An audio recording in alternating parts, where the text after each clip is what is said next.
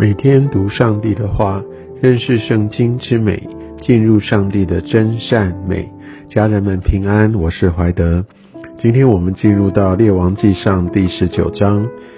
在非常风光的来打赢这些巴黎的先知之后，呃，而且看到以色列他们大雨倾盆，完全按照着以利亚他所宣告的一一的成就。在这样一个属灵高峰、属灵的大胜利之后，在十九章今天我们所读的经文，我们却看到以利亚进入一个峰回路转的一个低谷，在他打败。巴利先知的这件事情让皇后耶喜别知道以后，耶喜别大为震怒，而且在第二节，耶喜别就说出非常狠毒的话，意思就是在明日之内，他就要来了结以利亚的性命。我想在当时才刚刚经历过神极大的一个荣耀能力跟胜利的以利亚，却在这个时候进入在属灵的黑暗里，他开始非常的害怕，而且还记得当时，呃，在耶和华每次叫他去哪里，他就会主动而且很积极的去前往，无论那样的一个处境是多么艰难，是多么的令人畏惧，但他都义无反顾。但在这个时候，他听到皇后耶喜别传来的话，他却心生畏惧，完全没有来先问上帝，就自己逃跑了，而且甚至到一个地步，在第四节这边说，他就在那边求死，他已经完完全全的灰心丧志。所以以利亚他真的是一个呃，在情绪上也许不是那么稳定的人啊。或许也就是这样，在呃雅各在雅各书在五章也特别讲到，以利亚跟我们一样是同样性情的人，意思就是以利亚他也很多在肉身上面的软弱，但当他愿意来被神使用的时候，神就真的兴起他，让他做极大的事。而他来呃屈服，或者在抓住自己肉体软弱的时候，我们就可以看到他真的是跟我们一般人没有两样。所以在这边我们看到的是一个临阵脱逃的以利亚，甚至他求死，意思就是说上帝，你大概搞错了，你找错人了，不要再来烦我了。所以我们可以看到，这就是以利亚。如果你是上帝的话，不知道你会呃来如何处理他。但我们可以看到，上帝他并没有责备他，上帝知道他的软弱，上帝继续的来兼顾他。其实上帝并没有说：“嘿，你没有搞错啊，刚才你才经历过我这么大的一个荣耀，而且你还不相信我吗？”但我们可以看到，上帝他就让一个使者。去拍拍他，来给他吃，给他喝，但他大概他的精神体力还没有呃完全的恢复，所以他吃完仍旧躺下。而第二次天使在继继续的来拍他，来预备食物，叫他起来吃。但这个时候又多了一句：你要走的路甚远。所以上帝并不会因为我们的软弱就放过我们。也许这是一个让我们觉得听了有点刺耳的话，但其实上帝的心意是，他还是要继续的来眺望我们，要领我们回到他为我们预备的道路上。我们可以从这段经历看到上帝的恩慈、上帝的耐心，还有上帝继续的眺望。而在这个时候，他也供应以利亚一个特别的食物。我相信一般的食物不会呃足够体力让他可以走四十昼夜。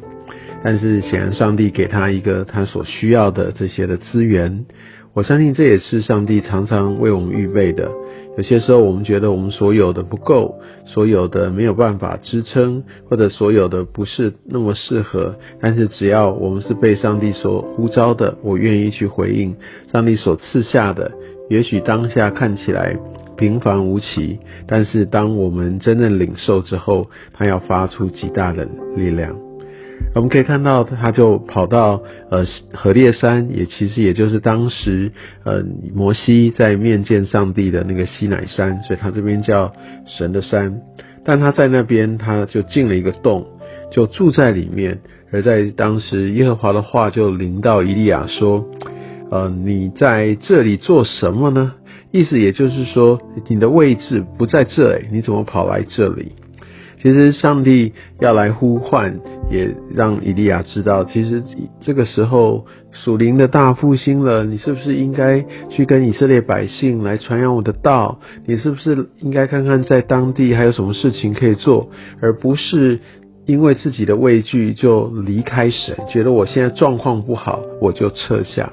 其实这也就是一个呃，我们需要借鉴的地方。有些时候，我们觉得自己的状况不好，不管是身体的状况，或者在灵命状况不好，我们就自己决定要要停下来，自己决定要离开，觉得自己需要休息。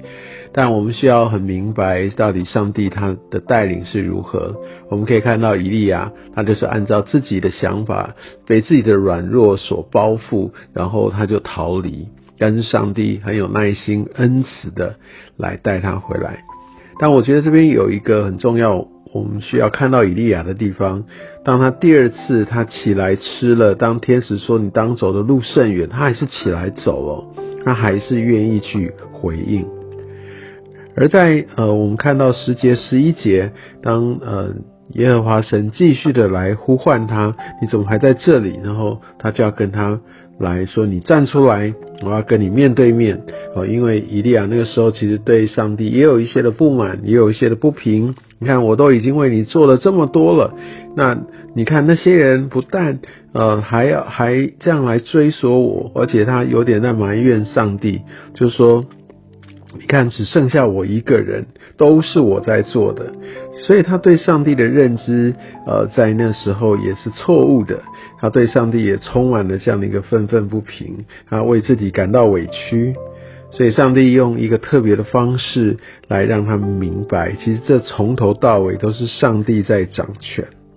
所以当他以为上帝都会在那个大风中，在在地震里，在火中。要用一个极为威严的这样的一个方式出现，但他都不在那里。上帝反而是用一个微小的声音，而以利亚听见了。以以利亚他还是在灵里是敏锐的，但他心里面真的对上帝还是充满了这样的呃一个抱怨，